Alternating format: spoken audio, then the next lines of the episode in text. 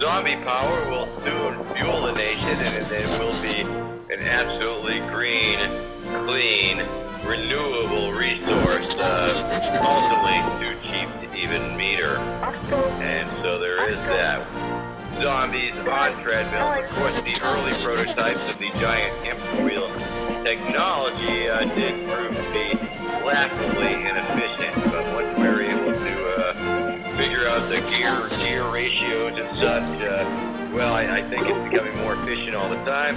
Uh, naturally, the electrode implant to sync up all the zombies was a, a very important innovation also. Uh, otherwise, uh, they would have been all herky jerky and pell mell and helter skelter and all out of sync. So it was very important to ultimately uh, figure out how to sync them all up. And of course, uh, the, the rest is history.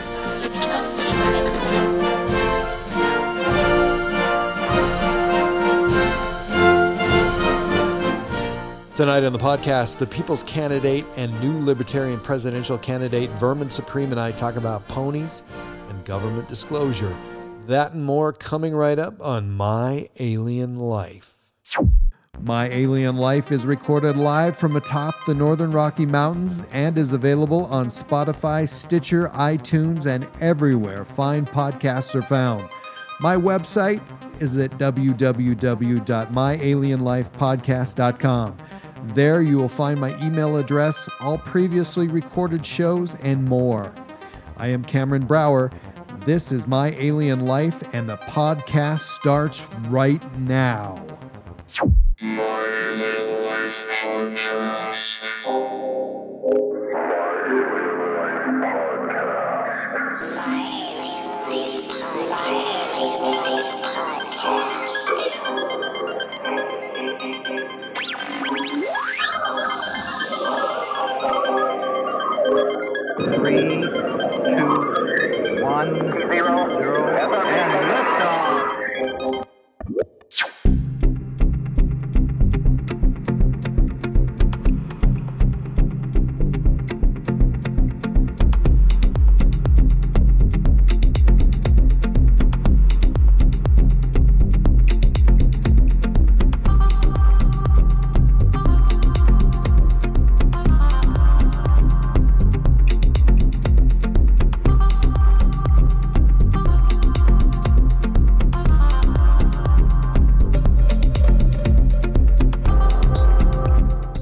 My guest tonight is no stranger to foreign affairs, policy, matters of state, smoke filled rooms, electioneering, and campaigning. Vermin Supreme has been doing that for about 32 years, and it started in Baltimore, Maryland. Vermin Supreme, thank you for joining me and welcome, sir. Greetings, my fellow Americans and others. As your president, I have promised to engage in hostilities only with those powers I deem to be a real and immediate danger to our peace loving nation. That is why I have ordered the Strategic Space Force Air Command to begin the bombing of Narnia in five minutes.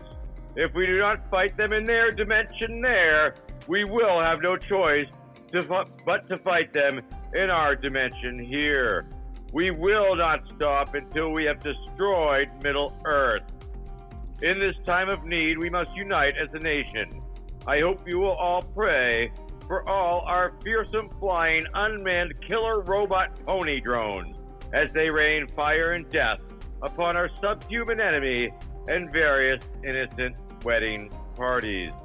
May our brave soldiers not afflicted may they may not be afflicted by carpal tunnel syndrome while conducting these long distance atrocities, or may they not suffer from terrible nightmares from the horror they must inflict. Hello. And I couldn't, yeah, I couldn't, I couldn't have said it better myself, even if I had tried, or even if I had taken notes on that. But that's beautiful, and some of those are fighting words for some of, of my listeners, of course, and and others who are are are very very um, violent and uh, don't appreciate aliens as much as some would be on your side for sure. Yes, yes, I am uh, proposing a concrete dome over the uh, entire country in order to protect us from uh, this, this alien invasion I hear so much about. So, what do you think of this Space Force business? Now that you brought it up. Well, I, I am more about uh, Space Horse, and uh, I believe that ponies in space uh, are an essential part of, uh, of a defense system that we most certainly need now more than ever, or at least now more than last time. Indeed, and I was I was I was going very deep for this show and was thinking back, and I wanted to talk uh, presidents with you and presidential candidates. I myself have actually met. You're my fifth presidential candidate that I've met. I met Ronald Reagan. This is dating myself, but back in 1977, I met Jesse Jackson in uh, '87. Joe Biden, February 11th, 2014. Of course, I'm on from Montana, and the Montana governor Steve Bullock is running for president now. So, do you ever sit? did not know that. Yeah, yeah, he's he's running. So, did you ever sit and chat, or have you chat sat and chat with other candidates on the road? Are you making memories with Mitt Romney, or is it just a lot of work? Well, I, I do try and debate as many uh, candidates as I possibly can. I'm very lucky because I do have a proximity to New Hampshire. And of course, New Hampshire is the first in the nation uh, presidential primary state.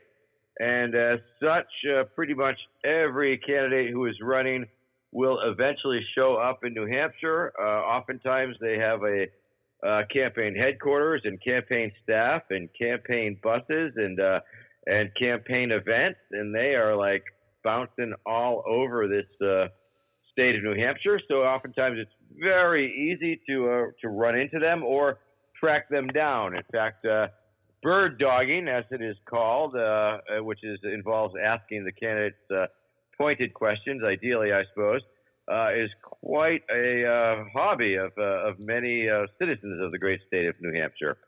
And I have had various run-ins over the years, um, and have utilized my sense of the absurd and my platforms of ponies and time travel and uh, uh, mandatory toothbrushing laws and the such to elicit uh, uh, reactions from the various candidates.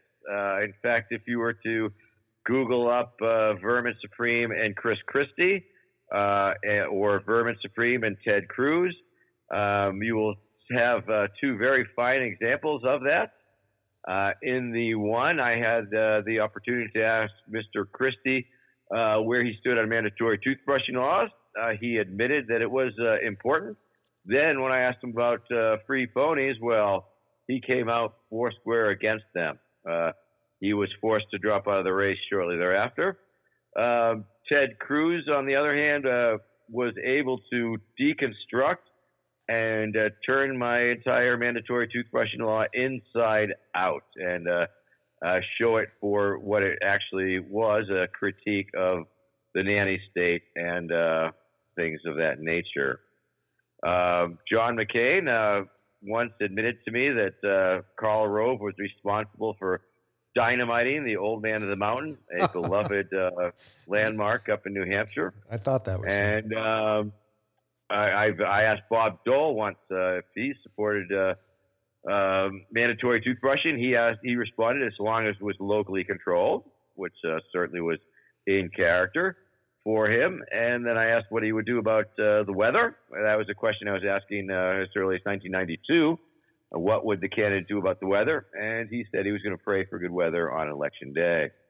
Um, I had, John McCain once when I asked him about mandatory toothbrushing, he uh, informed me that he uh, his staff had great experience hiding in people's bathrooms late at night to make sure that they brushed their teeth, um, which I found to be a little odd and scary.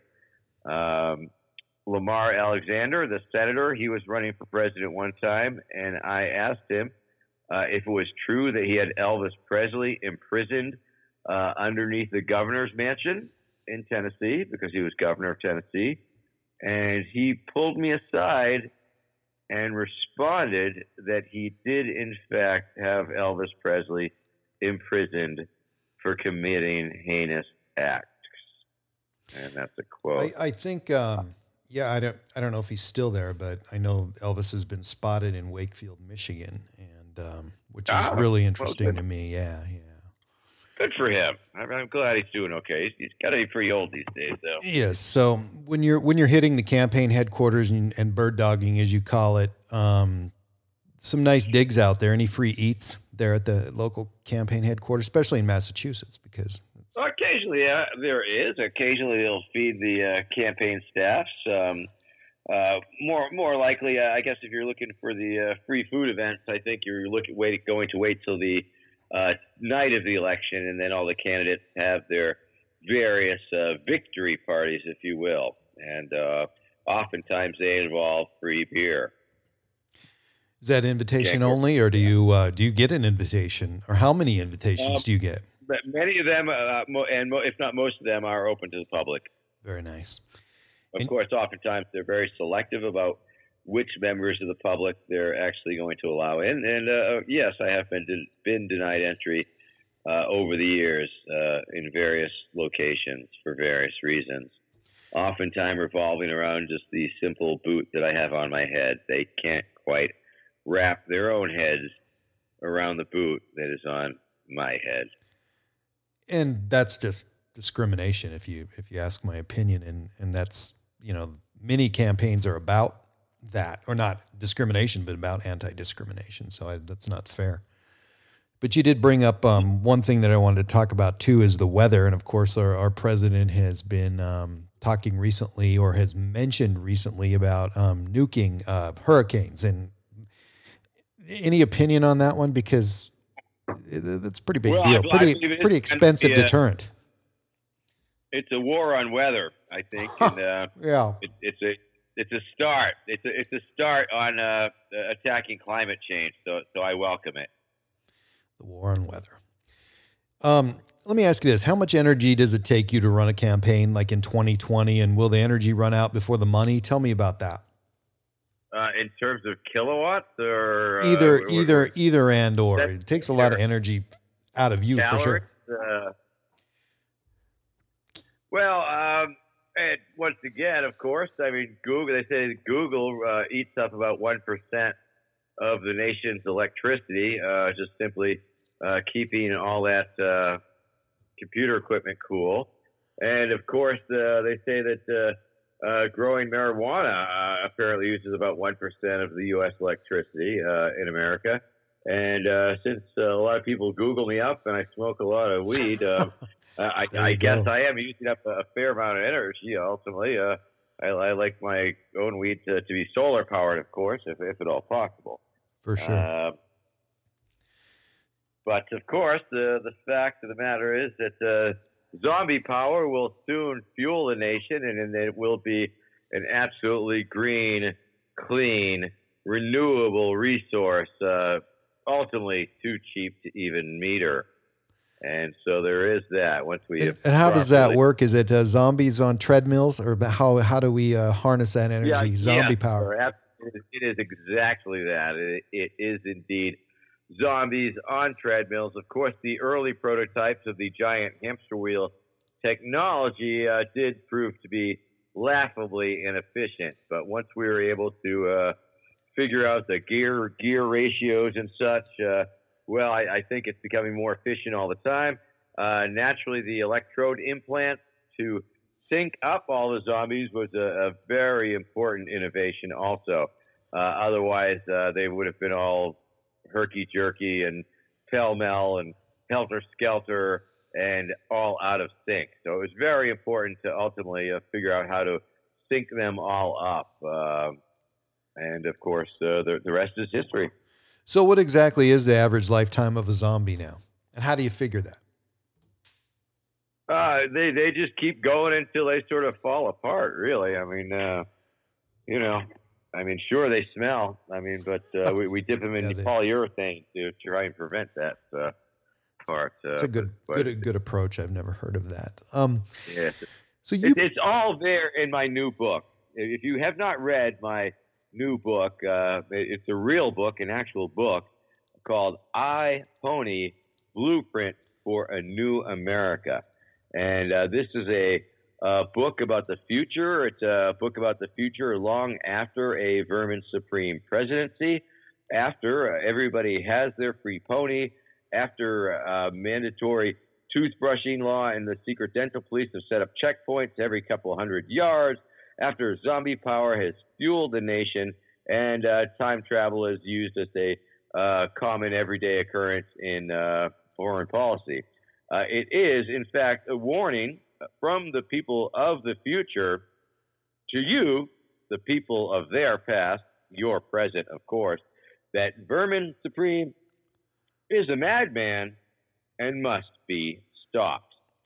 Thank you. I'm Vermin Supreme.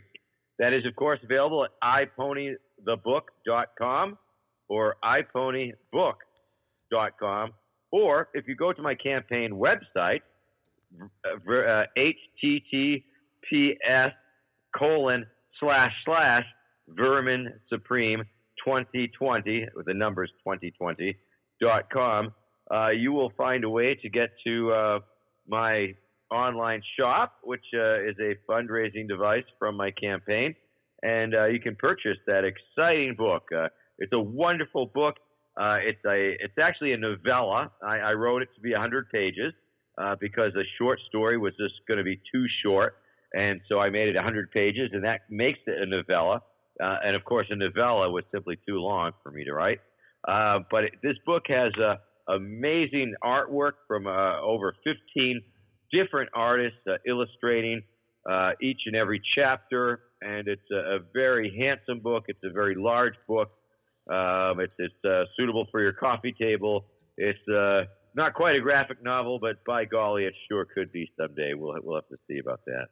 So Amazon actually says it's 212 pages. Does it have a lot of those? This page intentionally left blank inside of it, or where'd the 212 come uh, from? I, I, I think that's a, a, lot of artwork, and uh, gotcha. and the, the, the, the, text is is rather large. So it's it's like uh, the, it's uh, it, it, took up more pages that way. 14 point and, times and, uh, Roman. It's, it's great for like old people to, to read, but uh, ultimately the the text is it, well, I wrote it to be 100 pages. I, am glad it uh, ultimately ended up to be twice as many. On the on the website, yeah. you have a really nice website, and I was looking at that earlier. And actually, when talking about the book, you're actually quoting Ernest Hemingway in there. And so, which what's the relationship there? Um, I don't recall that quote. All you have to do is write one true sentence, write the truest sentence you know, Ernest Hemingway, and that's under authors and artists. But you know, that's oh, that's that's, that's, that's funny. I, um, Are you sure? Is that, an, is that a review or is that something no, that it's, I, it's, quoted? It's a, it's a, well, maybe I don't know. It's it's a link to your book. Maybe it's somebody else actually has your your book linked, and uh, a couple of places do actually. You can find it on Amazon. Um, Bob's Mystic Books. That's that's the quote. I uh, guess he probably uh, did. Bob's Mystic. Yes. Yeah. Uh, that yeah. is the official publisher. If you actually buy it directly from the publisher, uh, Bob Mystic Books, uh, then we get a little bit more money. Nice. Uh, it was a it was a wonderful thing because uh, a lot of these artists uh, are artists uh, of which I whose work I've been fans for many years. some were just fan artists that, that, popped up on my feed, um, and it was just nice to be able to actually offer them a percent, or I think they all got like one percent for their artwork, and so that that was I felt very good about not asking people to do things for free. Uh, yeah, it's very cool too because they have they have the different artists list listed and it tells a little bit about each one and and uh, it's a nice little book actually. And oh, absolutely, and uh, and on my uh, campaign uh, merchandise website, uh, we will be featuring all the different artists and the different artwork on a, a, variety of different products. so so that's very exciting. In fact, let let me read you a, small little segment. Oh from yeah, the book, that'd be great. I, I would love that. Uh, call it like a little. In the book, the here. book, the book currently does have um, 100% only customers reviews right now, so that's good. Um, yeah, yeah, yeah. No, I, I think that there's a lot of fun reviews. The reviews are, are uh, very entertaining in of themselves, and of course, it was a wonderful and a very fun book to write because uh, it was a book that I had no idea where it was going to go, what it was going to be, what was going to happen, and so as I was writing it, it it it, uh, it just surprised me every day that I would write a, a new little section trying to figure out what else might happen. So uh, th- this is a, a little section uh, that I will be reading for you right Thank now. You. Um, starting now. Do you need music or anything? There, Mm, uh, I guess you could dub some in post. There were harsh political realities when President for Life Vermin I took office. At the time of his ascent to the White House, there were over 300 million Americans in America's previous borders. At the time, there were only 200,000 ponies in the whole country. It was a recipe for civil unrest. And these were not just political realities, these were reality realities. There was a very stark choice to be made. On the table, would it be the mass execution of some 299,700,000 plus Americans in order to achieve proper pony human parity? Or something else? His misspoken claim during his inauguration to faithfully execute the American people was sounding visionary. It is certainly true that such a mass execution would create jobs. It would also lessen the country's dependence on foreign oil. It would be good for the environment. Although there were some drawbacks to consider, mostly they were merely questions of ethics and public relations. During his time of widespread civil unrest, all options were on the table. The Dental High Command was put on high alert. The dental re education camps were ready. Homeland Dental Security coordinated with the nation's dental police departments. The militarization of America's dental police forces had been a great idea that was about to pay off in lower incidences of gum disease nationwide. There were riots in the streets of numerous cities. Pulsating water pick cannons knocked rioters off their feet and knocked the plaque right off of their teeth. The population was demanding their ponies, ponies that were nowhere in sight. It was a time of heightened international tensions. No one would have blamed Tyrant Supreme if he had ordered the National Dental Guard to carry out a full scale massacre of the civilian population. It was high time, actually.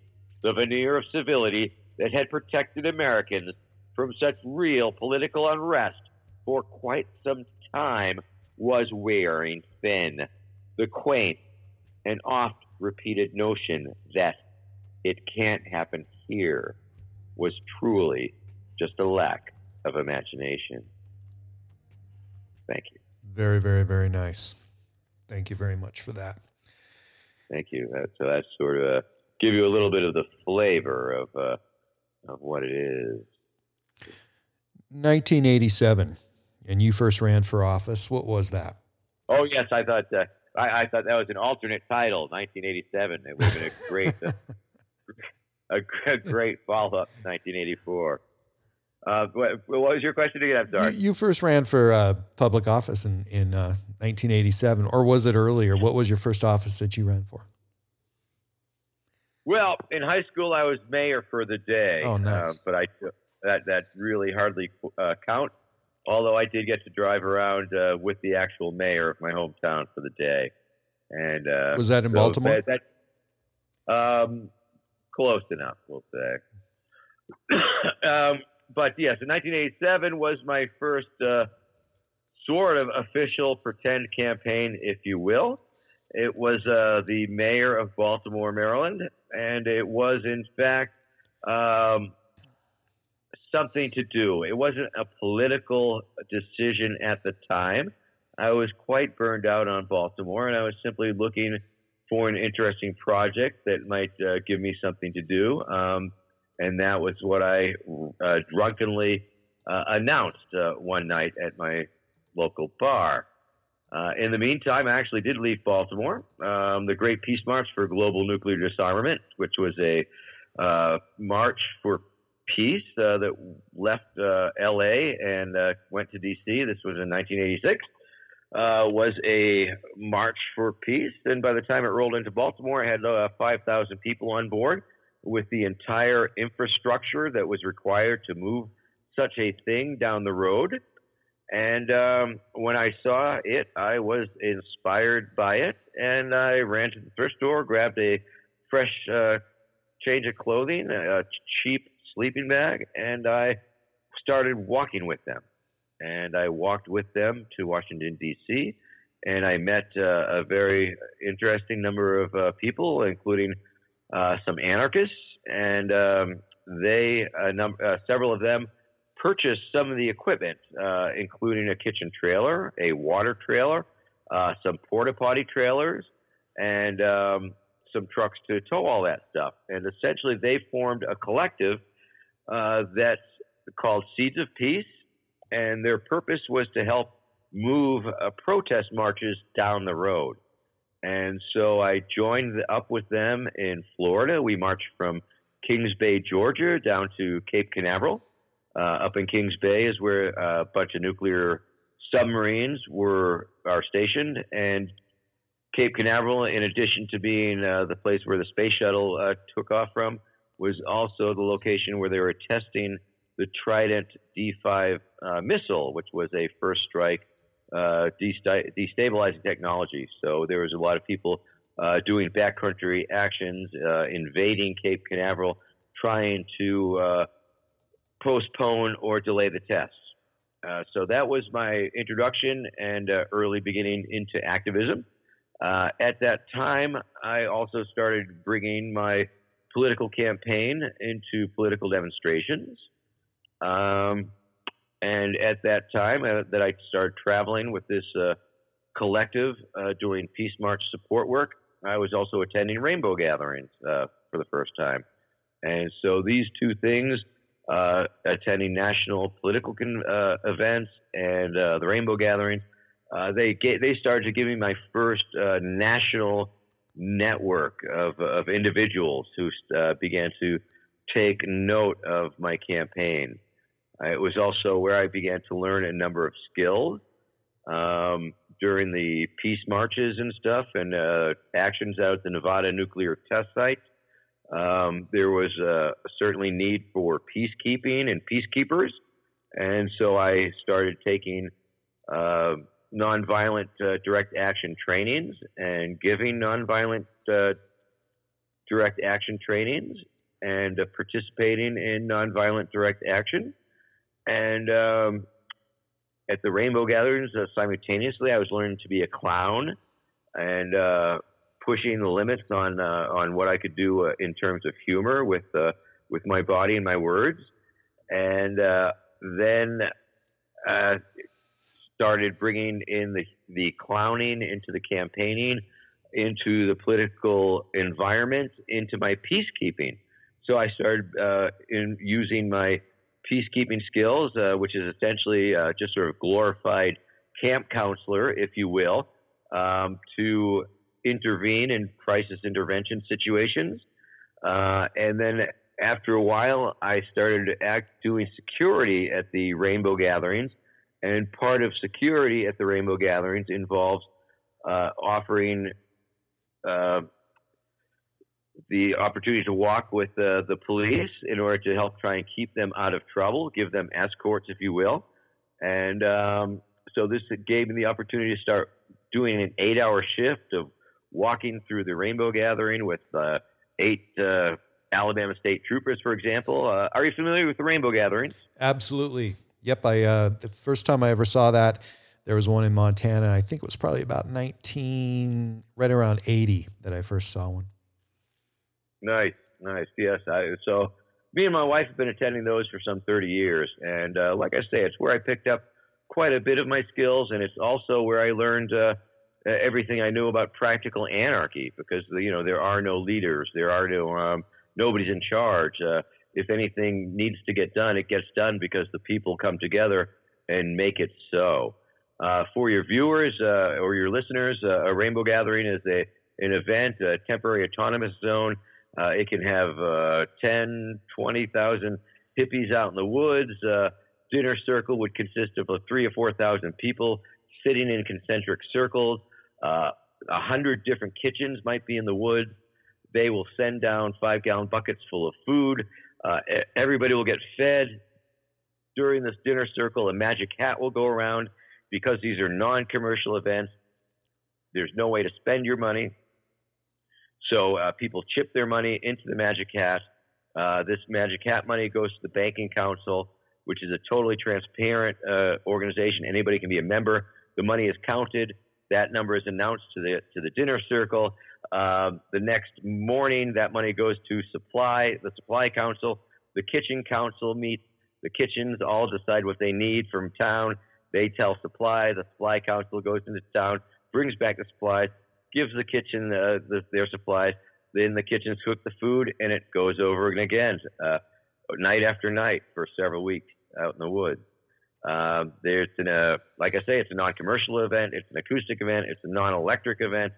Um, but there are talent shows. There are uh, roving musicians. There are so many, uh, so much campfire entertainment, storytelling, uh, gong shows, uh, just anything you can possibly think of. And it's a really uh, amazing thing. Um, but and it is certainly where I picked up many, many of the skills that I was able to bring out into the world. But perhaps I get ahead of myself. So um, after I had left Baltimore, a year had passed, and I realized that I had committed myself to running for mayor of Baltimore, Maryland. Uh, at that time, I, as the election was drawing near, um, the collective Seeds of Peace was on a, a, march with Habitat for Humanity at the time, I think, and I ended up uh, sitting it out, and I spent a month in a drug study as a human guinea pig uh, for one of the pharmaceutical companies, and I was earning enough money to be able to uh, run my campaign at that time. And so I think I got a thousand bucks for the 30 days, and then I spent that money on computer typesetting.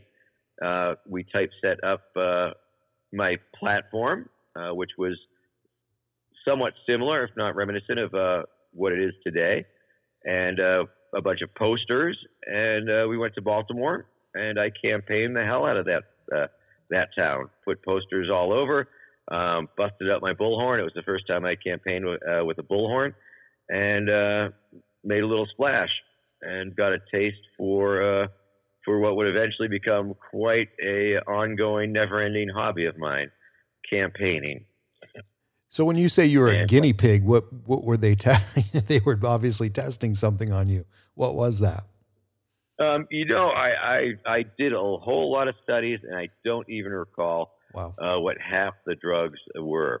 Uh, I also used to do studies uh, for the Henry Ford Henry Ford Sleep Disorder Clinic, and they were uh, pretty fun ones. Uh, you would go in uh, late at night. they would plug all the electrodes on your head uh, they would record your sleep. Um, you would wake up in the morning. They would give you a big pitcher of screwdrivers, vodka, and orange juice.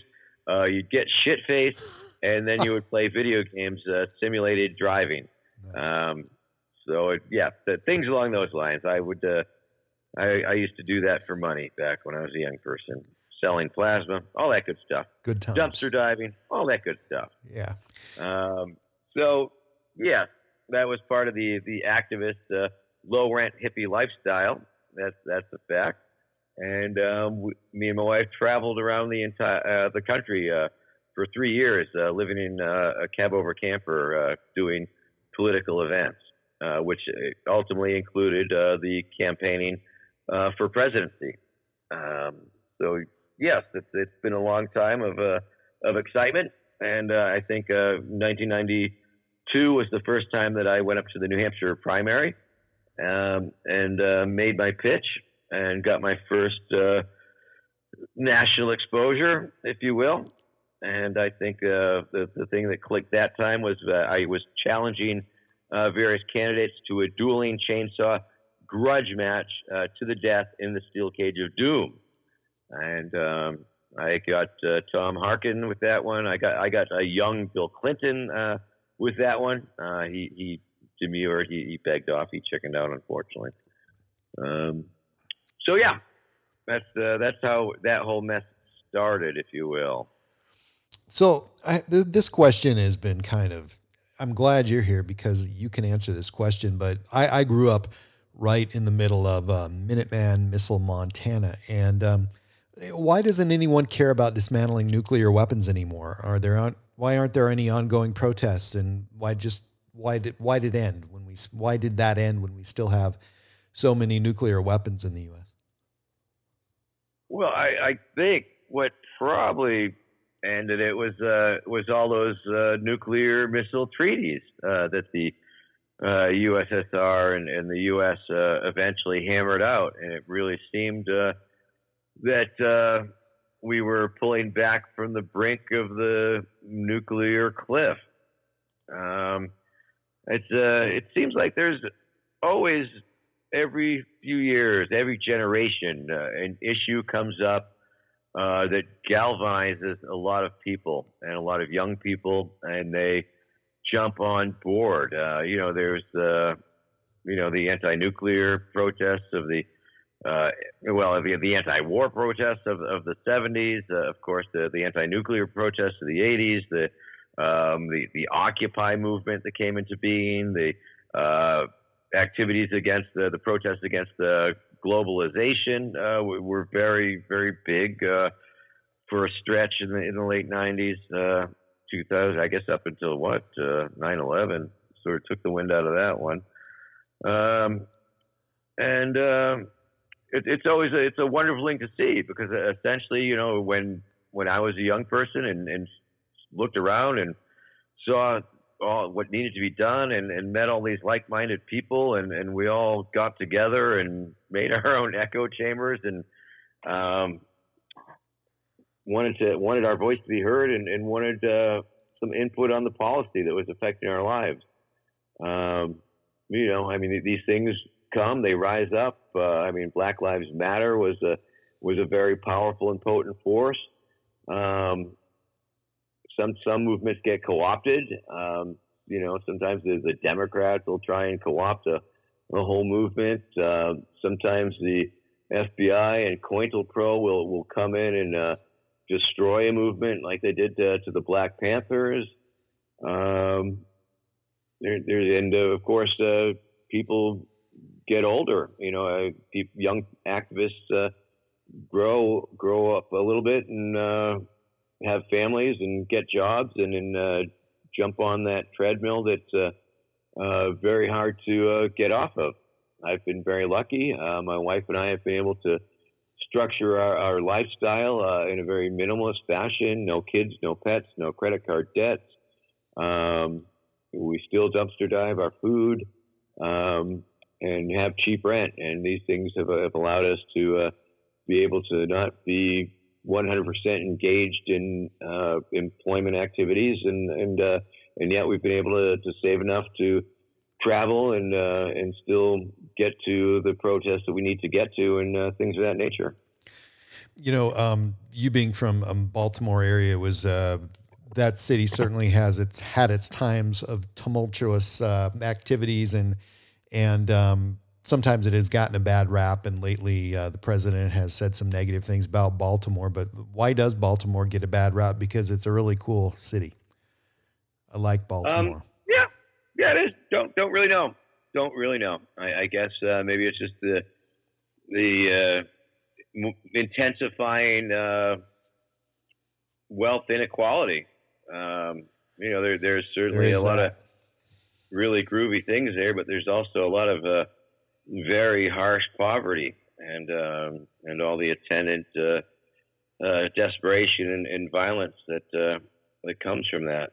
So um, I, I, guess that's what people are are focused on the the negatives as opposed to the positives. And, um, so back in the the eighties, I read that you were in Baltimore and you were booking bands for underground clubs. Do you remember what the biggest or most notable band you booked back then would have been? Uh, well, because uh, there was no real budget for any sort of guarantees uh, for any of the bands, it was mostly all uh, local. It was all local original music, and uh, it was Vermin Supreme's Fabulous Galaxy Lounge and the Marble Bar uh, on Congress Street in the Congress Hotel and um, I guess the the biggest acts that we ever that I ended up booking was you know the Slicky Boys, which was sort of the DC based band, Root Boy Slim, uh, whose big hit was Boogie Till You Puke. um, let's see. Oh goodness, I can barely. What was that band? Uh, the Jad and Jarrett Fair, the Fair Brothers. What was their half Japanese? Half Japanese, oh yes, yes. Half I, I, cannot believe you brought that up. That's like how I ever got into that, I'm really into that. So that's a good one. Wow. I'm, yeah, I'm, I'm glad. I'm glad that you that you knew that. I, it was just wasn't clicking. Yeah, but we we we had some motor morons and infant lunch and Right. just a million uh, you know local original Baltimore bands from the '80s that uh, that nobody would have, have ever heard of uh, unless you were part of that scene at that time. Um, for So, sure. have- I, I also Go ahead. Oh no, I, I was saying I also frequented uh, Jules's uh, loft, uh, the Utah Street Loft, which was a uh, you know a total uh, underground punk rock venue, and uh, and saw a lot of uh, serious punk rock bands back in the day for sure. Um, True Sounds of Liberty, Fear, Scream, oh all, all, them, all, Right. all of them. I saw them all. Yeah, fuck yeah. I think one of the interesting things is you brought up half Japanese, and and there's a movie, a documentary called Half Japanese, the band that would be king, and and you watch that, and it is so real. I mean, it is so raw and is so real. But but then at the end, you're questioning, does this band really exist? Because it's it's one of those things, and the movie is made very well, and it kind of makes you question that. But it it depicts the life of this band, and they they come out with their first instead of doing a single instead of doing a 45 it's a box set and it has artwork in it it has um, cassettes in it it's it's an amazing movie and it makes you really question the legitimacy of the movie as well as it Yeah. links into other um, different bands in in on the east coast that that kind of were brought up the same way and it's just an amazing amazing movie and i don't really know many people other than a couple of my friends who've ever even seen it or heard about it but it's one of my favorite documentaries or movies ever. I, will have to keep an eye out for that one. And I, I think I, I had the I booked the the Boston band, the Neighborhoods, uh, one time, and uh, and my PA guy left, and we had no sound system, and they were very upset. But what can you do? good story But yeah, it was, it was it was a very good time. We, we we always had a whole lot of fun, and you know I, I would book uh, you know I I do bills like uh, bluegrass and heavy metal, or I, I would just really mix things up. We had poetry nights and Grateful Dead nights, and and I would bring in dog acts and novelty acts, and uh, it was just a, a, a really wonderful time uh, for sure in Baltimore, and uh, and my life. you know ironic, ironically boss baltimore is on the map for for other things but um, then again it's also um, if you're going to book a cheap fare to washington d.c and you don't and you're not careful if you're on priceline.com it's going to fly you to baltimore. So baltimore has the spillover for the dc you know cheap ticket flights and um, i've ended up there myself and that's really the only reason that i've ever been there and and i was happy that that happened and it was a good uh, good twist of fate and i ended up there and had a really good time one night. So yeah there's that Oh yeah, I mean Baltimore had a had, when I was there had a wonderful art weirdo scene. I mean some of the weirdest, uh, strangest uh, art types uh, around were there, and uh, it was just uh, I, I learned a lot. I cut my teeth, and uh, definitely gained a good chunk of my sensibility uh, while I was there. there's a clip of you online it's from 1996 and it's very interesting to me because you you have this nicely trimmed brown beard and and now it's a little bit longer and a bit gray and which actually is kind of very symbolic of someone who has been through the stress of a presidency and is marked by age do you think that you've just been doing the presidential work and not you're getting the gray hairs and not the credit Well, I, I once again, I, I think I know for a fact the only reason that I have uh, gotten as far as I have is because I never stopped doing it. Um, if I had stopped doing it, I wouldn't be here right now. Obviously, it would have been, and um it would have all been over long ago. Um, back in the day, I, I think uh, it's very worthwhile noting that when my hair was not all gray, uh, and when I was younger and uh, playing this uh, crazy uh, thing on the streets, uh, it was very easy for people to dismiss that. Um, you know, oh, look at that crazy hippie boy with the rubber boot on his head. He's a crazy hippie. Um, but now that I'm uh, much older, I have total gravitas. I mean, th- these lines on my face are very powerful. Um, and now I'm essentially the elder statesman of Wingnut. And I I think that's uh, that's a pretty fun place to be. in that same clip in 1996, um, you said, as I look upon your sea of shining face, you were in Washington, D.C.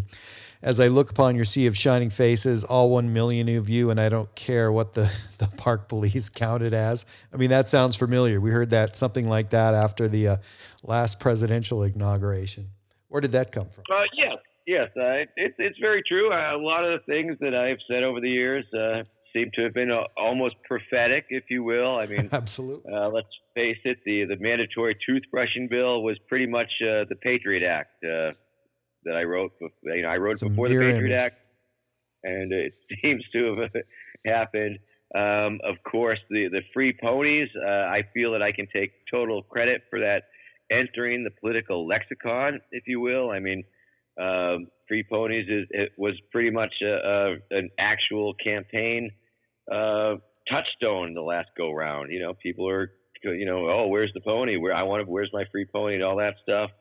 Um, yeah, it's uh, it's it's pretty interesting. I guess just being in it long enough uh, has uh, had things come to life, and uh, of course, uh, the fact that I found these amazing uh, touchstones uh, for as campaign planks that have such incredible resonance. Uh, you know, the, the mandatory toothbrushing law that was inspired by uh, the early seatbelt laws in my home state of Massachusetts. It was one of the first uh, states that actually uh, made a, a mandatory seatbelt law, and uh, I said to myself, uh, "Hmm, what could be more silly? I mean, it's a good idea, sure, but what would be a, a more ridiculous thing to try and enforce?" Uh, and I came up with toothbrushing, uh, and there was a bumper sticker at the time that said, "You know, buckle up, it's the law." So I simply changed that to "Brush your teeth, it's the law," and um and it made a lot of sense and had had this great resonance with with the people. Um, I traveled Euroland back in '98, and I translated uh, the phrase uh, "brush your teeth, it's the law, or you'll be arrested by the secret dental police." And and pretty much uh, everybody in every country got that that simple linkage. And so I've been very lucky to find these, you know, very simple uh, yet effective and elegant uh, things uh, that have such resonance that they've really had staying power, and and the people really really like them, and they like to talk about it, and they like to envision it, and they like to pretend along with it. And I think that's one of the uh, another attractive thing about my campaign is because it it really gives adults and kids uh, the opportunity to uh, to pretend, you know, to start envisioning uh, and stretching their minds and uh, trying to think, you know, what what would it be like if if there were ponies everywhere, and what if all these cars were actually ponies, and and we were driving down the highway on our ponies, and um, you know, and, and uh, it, it's been broken down uh, financially. Of, co- of course, the government can afford to give you a pony; they totally can. Absolutely. Um, you know, they can afford to bankroll all these wars, but uh, where where's our ponies, people? Where's our ponies? And I think it, And, uh, you know, I like your message too. You talked about it just a few minutes ago, and, and talked about you and your wife, and I, the quality of life is is a big thing. People are absolutely forgetting what the what quality of life is, and what the premise of that is, and how that happens. You know, and we be, become so um, uh, focused on something that doesn't even matter. That quality of life is just going away in America as we speak.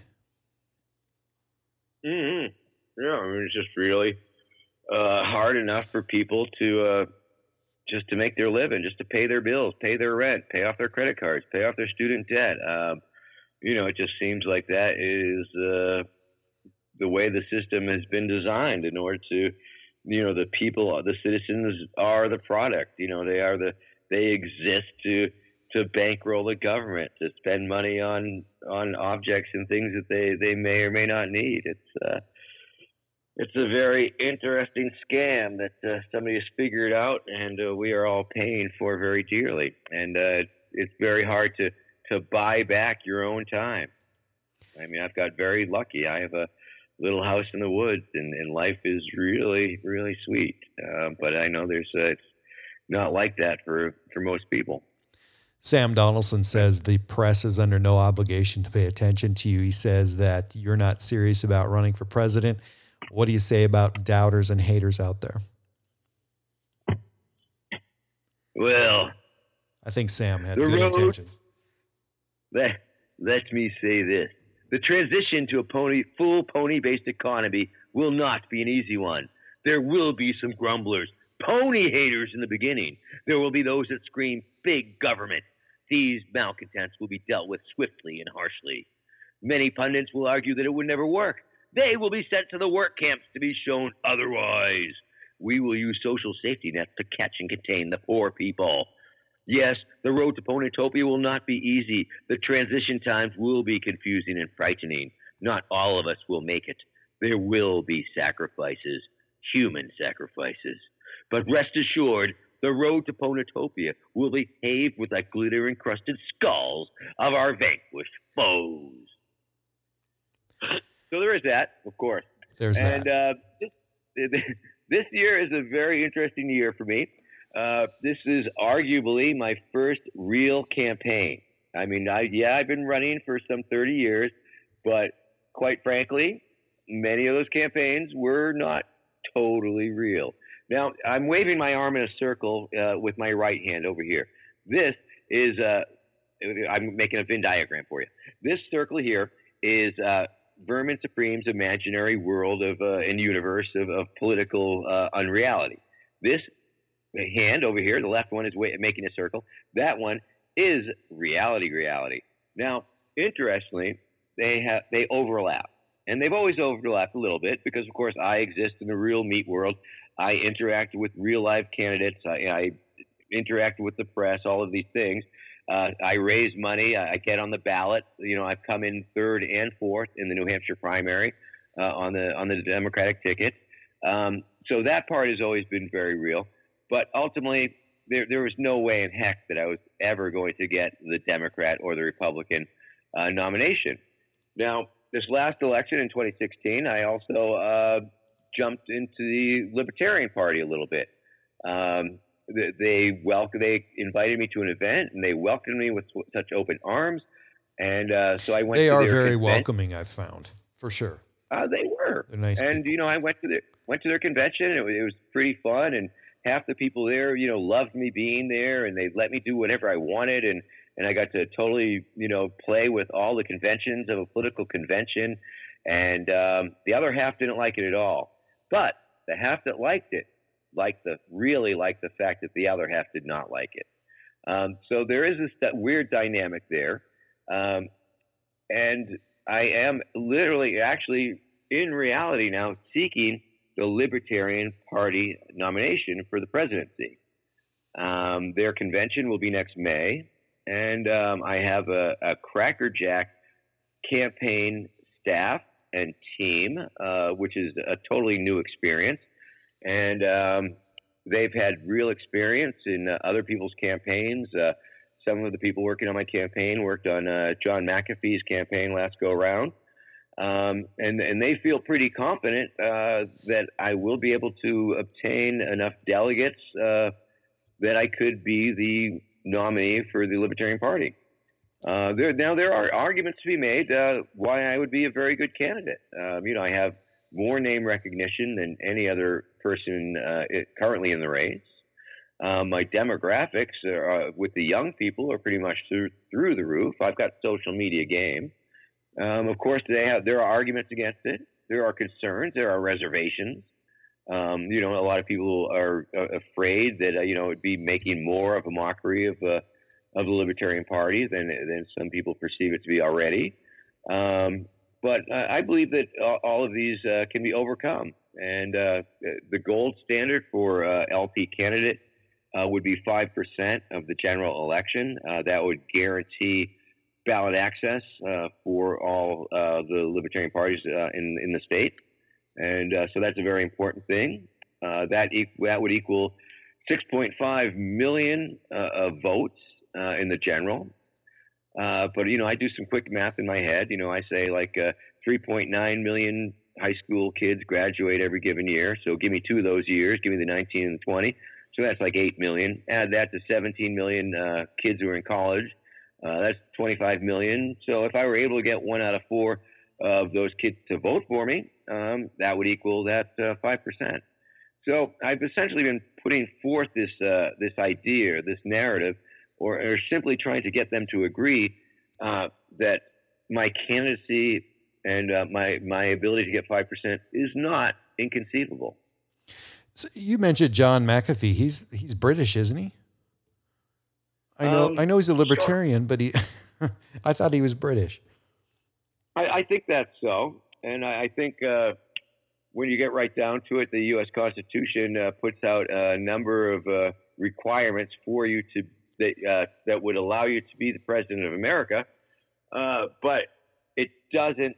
Uh, there's no limitations on running Gotcha. for the president. Gotcha. Um, you know, in fact, that's one of the wonderful things that I really enjoy about running for president. It's a self-declarative statement. Correct. Anybody can do it. As soon as you say the magic word, "Hi, I'm running for uh, president," it becomes an indisputable fact. No one can disprove it. Um, you, you might not campaign. You might not get any uh, campaign contributions. You might not get any votes. Uh, you might not even tell many people. But you know, but you don't. Even, you could register with the FEC if you wanted to. Um, it just becomes reality, and so that's a wonderful thing that I think uh, a lot of people have found uh, that they can take advantage of. Um, and of course, uh, th- this election year, another thing that I've been wanting to do for quite some time, and now it looks like I might be able to do it, is achieve federal election matching funds. If one is able to raise five thousand dollars in contributions less than two hundred and fifty dollars in each of twenty states, the FEC will match that. Um, so, uh, and, then, and then that becomes like free money, and then every dollar that you raise uh, on that, they'll they'll match. And um, so, it's it's a campaign of infinite potential, and uh, I've brought it uh, about this far, and um, now I have uh, various teams of people who believe that they can propel it uh, even further yet still.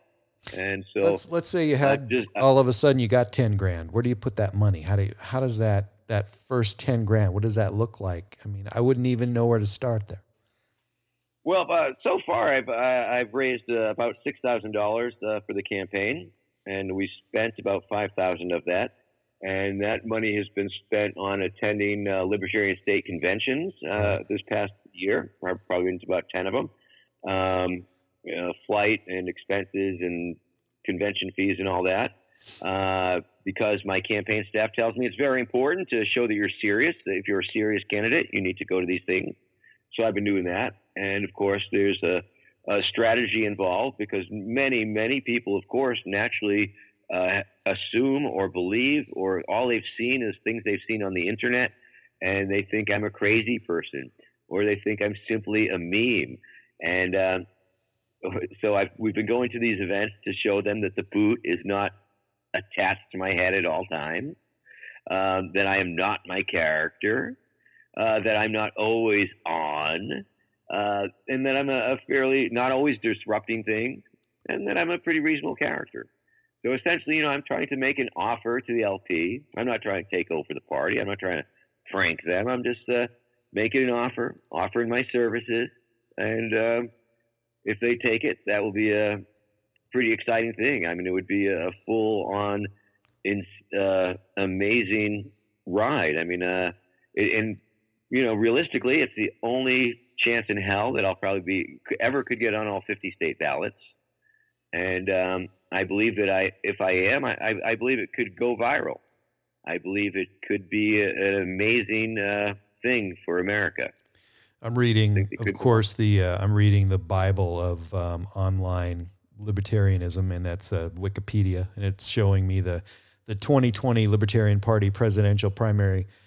Um, one thing you notice right away is that that Dan Behrman's got a big hat, which you know I don't know if he thinks that that's compulsory to wear a big hat for this one, but uh, you're the guy with the hat, and then there's two women on there and they're represented by uh, silhouettes. Any idea why there's no fo- uh, no fo- photo of Souraya and uh, Kim on the Libertarian Wikipedia page? That's odd.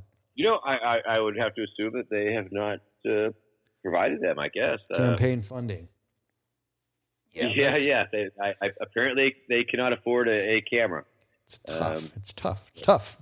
Tough on the trail. So I, I Um, don't know if. Uh, yes, I mean, uh, I did not have one for years. So maybe they just didn't have a camera, or maybe they don't know anybody with a camera. I'm, I'm not really sure about that. So the last thing that I want to hit upon, of course, is um, one of the favorites of, of my people that listen to this show, and we're talking about, of course, disclosure. And uh, Bernie Sanders has already mentioned that um, if he's elected president, he will, um, well, he'll disclose anything the government knows about UFOs. I don't know if anything, but that's what he says now. What does the government disclosure mean to you? And are you a proponent of letting us know, the United States of America, that we are not alone? I'm going to be in the front. Of, I'm going to be the first one at Area 51, baby. I have experience. They, they need a good promoter too. We used to go backcountry into the uh, Nevada nuclear test site. I think Area 51 will be a, a similar experience. It's a breeze, no Uh-huh. radiation. Yeah. What do you think? What do you so- think of that disclosure thing? And um, do we get every detail from you? Uh, yeah, sure. Why not? Full disclosure. O- open the floodgates. Uh, declassify everything. Um, you know, let's um, let's figure it out. Let's let's clap them aliens. Let's do it. So That's the kid said. it's been an amazing night to have you, Vermin Supreme, in the studio. And with that, as always, I do this for all my guests. I would like to give you the final word, please, sir. friends, as you know, there has indeed been a slight tear in the time space continuum. This has caused some minor interruptions in our current time stream. I would like to assure you that I have very smart scientists working on a solution to this problem in the past, in the present, and in the future. I feel confident that we will return to a Vermin Supreme presidency at any moment. I apologize for any inconvenience in the meantime. Let me assure you, my friends, together we will ride our ponies into a zombie powered future. Thank you. My name's Vermin Supreme. Visit my campaign website, https colon slash slash vermin supreme 2020 dot com. Buy the book, buy my merch, and by golly, if you know any college kids, I'm a college speaking guy. Also, please, if you have the opportunity to watch just one documentary this year, please watch the documentary entitled Who is Vermin Supreme? Uh, it's available on the internet, uh, YouTube, um, Amazon Prime, and, uh, and places like that, I believe. And uh, it's, a, it's a very informative documentary, uh, which covers a whole lot of, uh, of my whole project for the past 30 years, um, and a lot of things that we didn't even get to touch upon tonight. So check it out, people. And uh, thank you for your support. And if you know any libertarians, send them my way. If you want to work on my campaign, uh, drop me a note through the Facebook machine. Uh, Vermin Supreme for President. It's the blue chick, blue, blue uh, check mark. Um, I'm at Vermin Supreme on uh, Twitter. I think uh, I've got Instagram and uh, God knows what else. I don't know. Who knows? Thank you. Vermin Supreme Libertarian President, candidate, friend of my Alien Life podcast. Thank you very much, sir. You, sir, are welcome. My Alien Life Podcast.